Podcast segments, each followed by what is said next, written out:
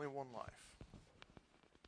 I have to be honest, Brother Hoyle, during Sunday school, I was starting to get a little bit nervous. Started stepping on my topic. This is kind of a. How would I describe this? It is somewhat expository because I'm dealing with a large ish portion of Scripture. But I'm going to skip over the verses that don't directly correlate to the topic, if that makes sense. So it's a topically expository message. I had to think through that before I said it. Um, let's take a look at 1 John. 1 John.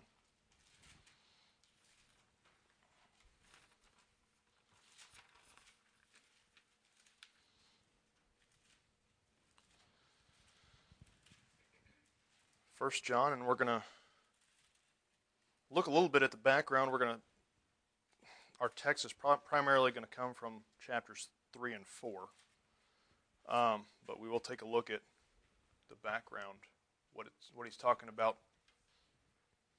in chapters one and two. And it's it's interesting how well it correlates back to the book of John, particularly chapter 15. Um, the title for this and my topic, I guess, for today is Loving One Another. Loving one another. And uh, it kind of dawned on me that love and preaching on love is kind of like preaching on the Holy Spirit. Nobody wants to do it because it's been so twisted, so misused by other people. Um, so I'm not going to preach directly on love, but loving one another in, in the context here. Um, let's see. Where was my main verse? All right. Um, the main verse, I guess, for this right here is going to be in 1 John 4, verse 7. 1 John 4 7. Beloved, let us love one another, for love is of God, and everyone that loveth is born of God and knoweth God. Uh, verse 8 says, He that loveth not knoweth not God, for God is love.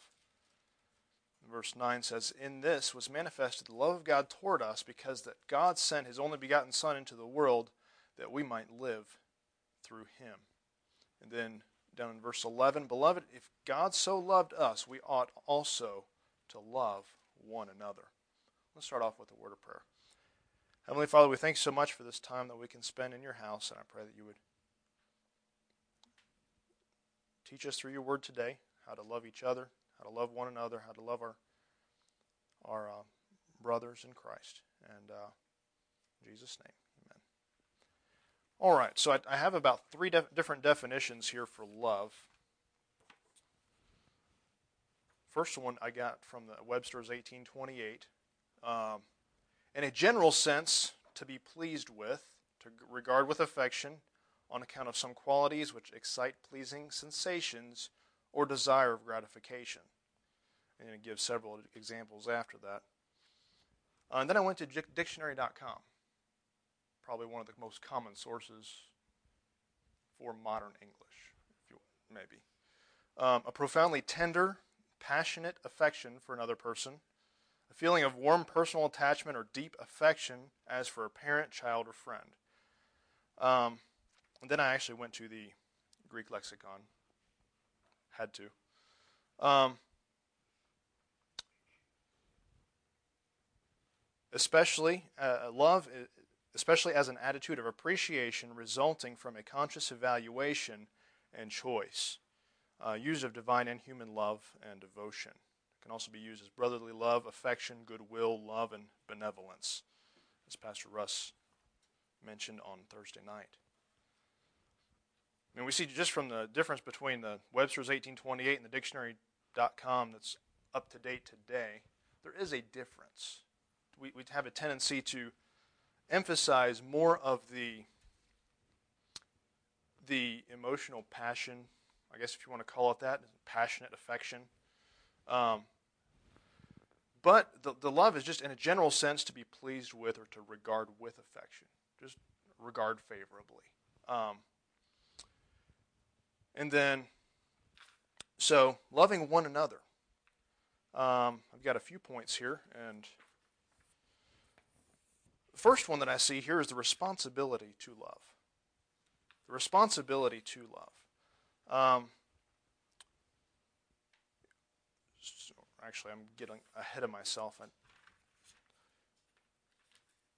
leading up to this, John is talking about, and if you go back to chapter chapters one, two, um, he's talking about in chapter one having fellowship with Christ, um, how to have fellowship with Christ, um, how to maintain fellowship. In chapter two, he talks about having us having an advocate with the Father. Down in in chapter or verse 15 of chapter 2 he says love not the world neither the things that are in the world so being having fellowship with god staying separate from the world and then in verse 28 of chapter 2 and now little children abide in him that when he shall appear we may have confidence and not be ashamed before him at his coming there's the idea of abiding in christ abiding in him um, that is extensively discussed or is extensively taught on by Jesus in John 15. Um, then in chapter 3, verse 1, talks about the love of the Father. And then verse 6 talks about abiding in Christ again. Whosoever abideth in him sinneth not. Whosoever sinneth hath not seen him, neither known him. Um, and then we get down to verse 11. For this is the message that ye heard from the beginning that we should love one another, not as Cain, who was of that wicked one, and slew his brother. And wherefore slew he him? Because his own works were evil, and because his brother's righteous. Marvel not, my brethren, if the world hate you. We know that we have passed from death unto life because we love the brethren. He that loveth not his brother abideth in death. And so here we see a responsibility to love. For this is the message that ye heard from the beginning that we should love one another. Jesus said that while he was here uh, on this earth, and he taught that. Um, and he even gives the example right here not as Cain. I mean, we know the, the example, the story of Cain and Abel. And um, Cain decided he could worship God his own way. And God said, no, you can't. And when that fellowship was broken, instead of repenting, Cain got mad and killed his brother.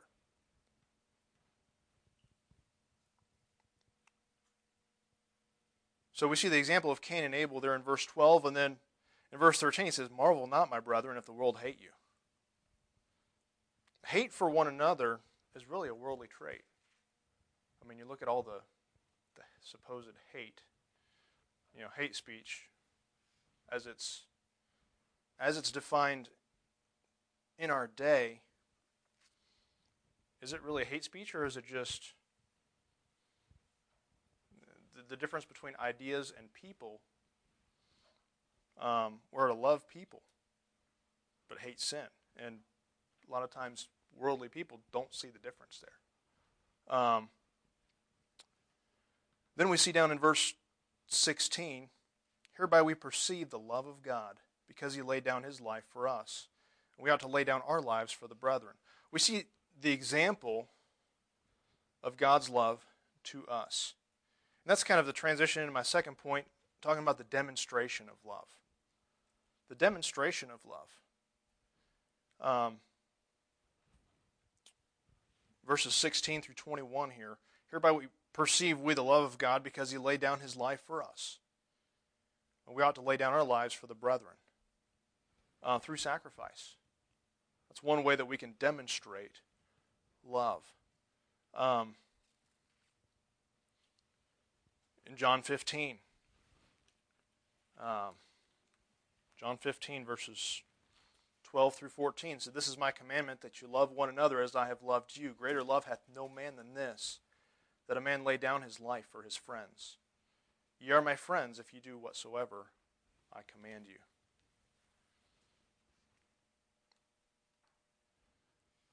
We're to love one another, and one of the ways is through sacrifice.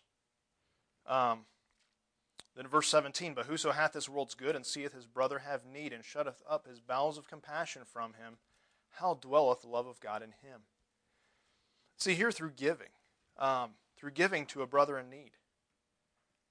And you know, I understand there's drive up to a stoplight and there's a beggar standing there with a sign, and who knows whether or not they're legitimate. That's not what this is talking about. This is talking about a genuine brother in need. You know, I've heard people say, you know, that guy would give you the shirt off his back. And that's what it means to be willing to give to someone who truly needs it, who is truly in a bad situation. Um, last night we were watching a little bit of the NFL honors and the probably the biggest award of the year. Um, as I've heard from, as I, as I see it on from different players, the biggest award to get at the NFL honors isn't the MVP award. It's the Walter Payton Man of the Year award. Um, and the, the, interesting thing is, it, it takes his character on the field and off the field. This year, they, they highlighted a few good causes, but the, the one who won, and I don't think there was any doubt that he would, was J.J. Watt. If you're familiar with Hurricane Harvey, when that wiped out Houston, he said, I'm going to put $100,000 down, and my goal is 200000 Well, $37 million later, through giving. That's, that's a worldly example to this spiritual principle. Um, he had a small goal. He gave what he thought would help, and now they're helping uh, completely tear down houses that were destroyed and, and rebuild them, and have put several people back in their homes um, who otherwise would have lost everything through giving. Then we see in verse 18, My little children, let us not love in word, neither in tongue, but in deed and in truth. Um,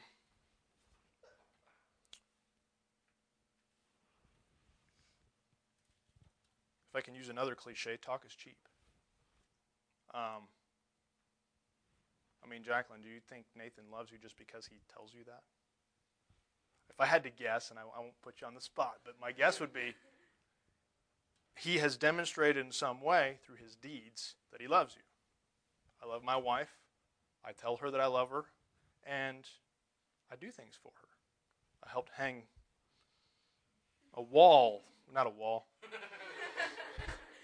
basically, um, rearrange things on a wall between 9 and 11 o'clock at night about a week ago. I don't enjoy necessarily doing that, but I enjoy making her happy. I enjoy doing deeds that show her that I love her. Um,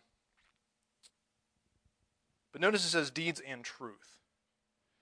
Um, we see that Ephesians 5 or 4:15. Ephesians 4:15 where Paul says here, but speaking the truth in love.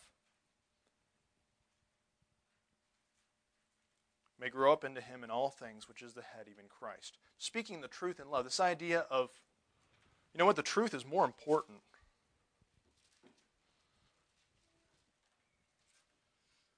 More important um, than our heart. Truth here is, you know, deed and truth. It's more important than what we say.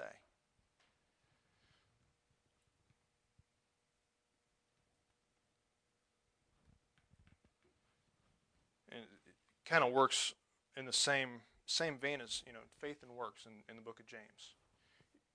Showing love is more important than just saying it. Uh, works are the evidence of the words.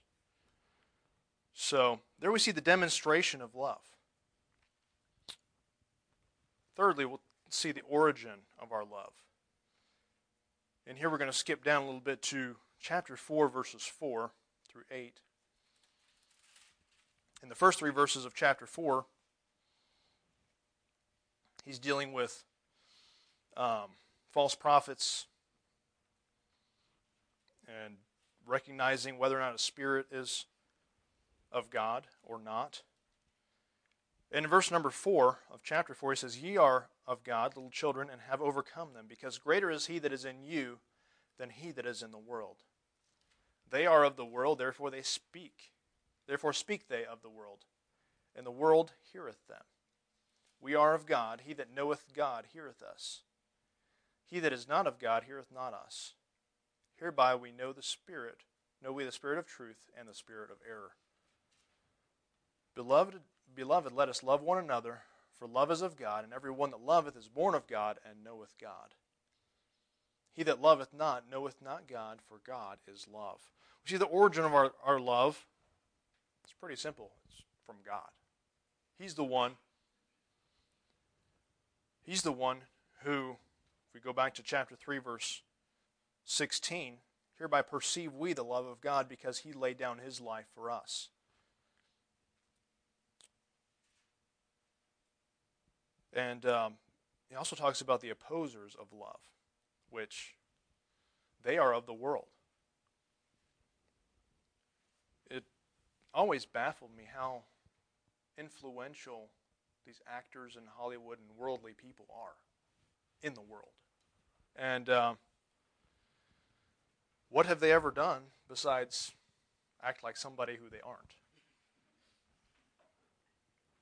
And uh, the example came to mind, and I don't agree with everything that Tim Tebow did. And I'm not saying that he would still be playing football today if he didn't stand up for truth, because there were some football issues aside. But I don't think he was given a fair shake because of being outspoken for Jesus Christ.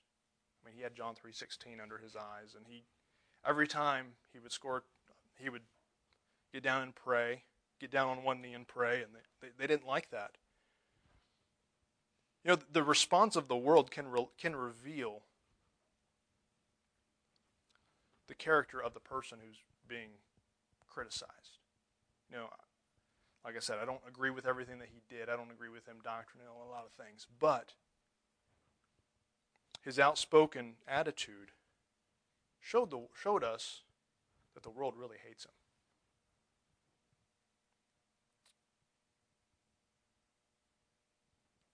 Fourthly, I see here the manifestation of love. Verses 9 through 11. In this was manifested the love of God toward us, because that God sent his only begotten Son into the world, that we might live through him. Herein is love, not that we loved God, but that he loved us and sent his Son to be the propitiation for our sins. Beloved, beloved, if God so loved us, we ought also to love one another. We see the manifestation of love in that God sent his son. Um, you know, we can go right back to John 3:16, for God so loved the world that he gave his only begotten son. Um, and through that we have life through him.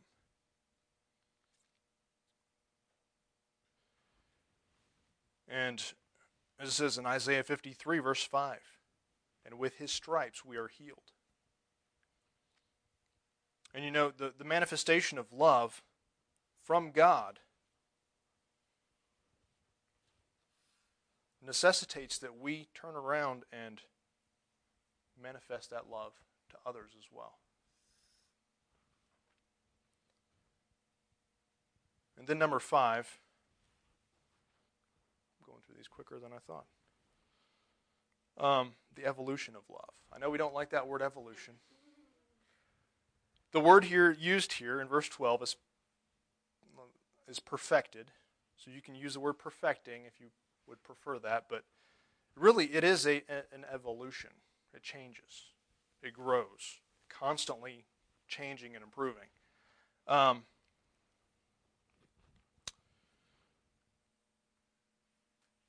verse 12 No man hath seen God at any time. If we love one another, God dwelleth in us, and his love is perfected in us. Hereby know we that we dwell in him, and he in us, because he hath given us of his Spirit. And we have seen and do testify that the Father sent the Son to be the Savior of the world. Whosoever shall confess that Jesus is the Son of God, God dwelleth in him, and he in God. We see here that God wants us to constantly be improving, growing, evolving, if you want to call it that. Um, perfecting is really the, the Bible word here. Um, in verse 17, herein is our love made perfect, that we may have boldness. There's that boldness, Brother Hoyle, in the day of judgment. Because as he is, so are we in this world. Because we're not of the world, but we're in the world, Holy Spirit that's in us, we're, we are to be perfected by the Holy Spirit who dwells in us. And how do we do that? I mean, if we're grieving the Spirit, then we're not. Um, we see in verse 18 here there is no fear in love, but perfect love casteth out fear. Because fear hath torment. He that feareth is not made perfect in love. And um,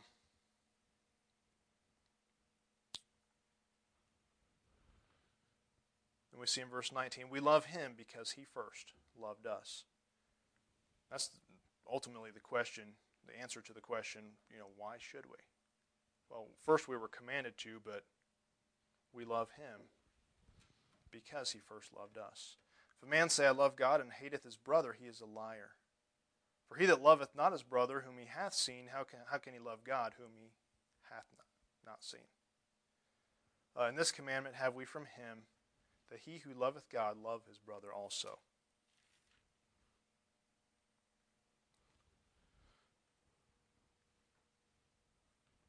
So that's my challenge to us today.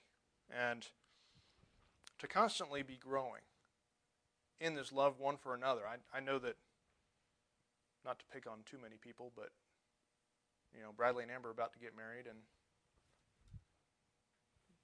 they're going to. How do I say this?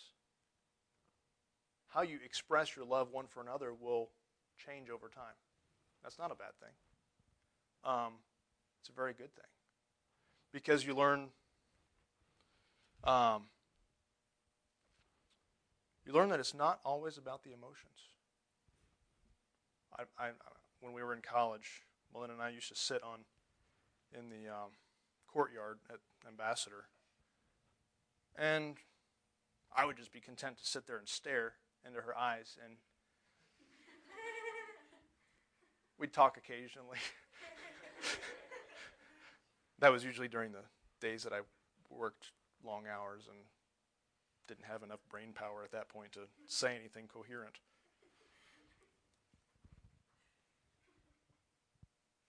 But in case you haven't noticed, we don't really do that as much anymore. And that's not necessarily a bad thing. Um,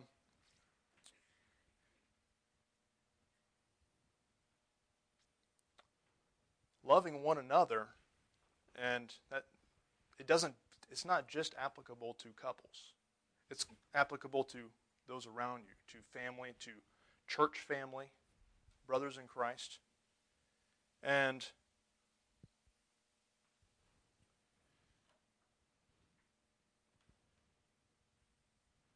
The thrust of the message today is that showing love one toward another first of all, was commanded by God. And for two, that's how we stay right with God also. Um, because showing love one toward another is how we how we express, how we how we show to others the love of God how we can witness to those around us. So that's that's my, my challenge to all of us today. Is your love growing one for another within within the within this church, within your family? And um, if not, I would strongly encourage you to read through this book, book of First John, and revisit these these truths and make an effort to refocus and to to work on loving one another. Let's pray. Heavenly Father, we thank you so much for this time that we've been able to spend in your word. I pray that you would speak to hearts and uh,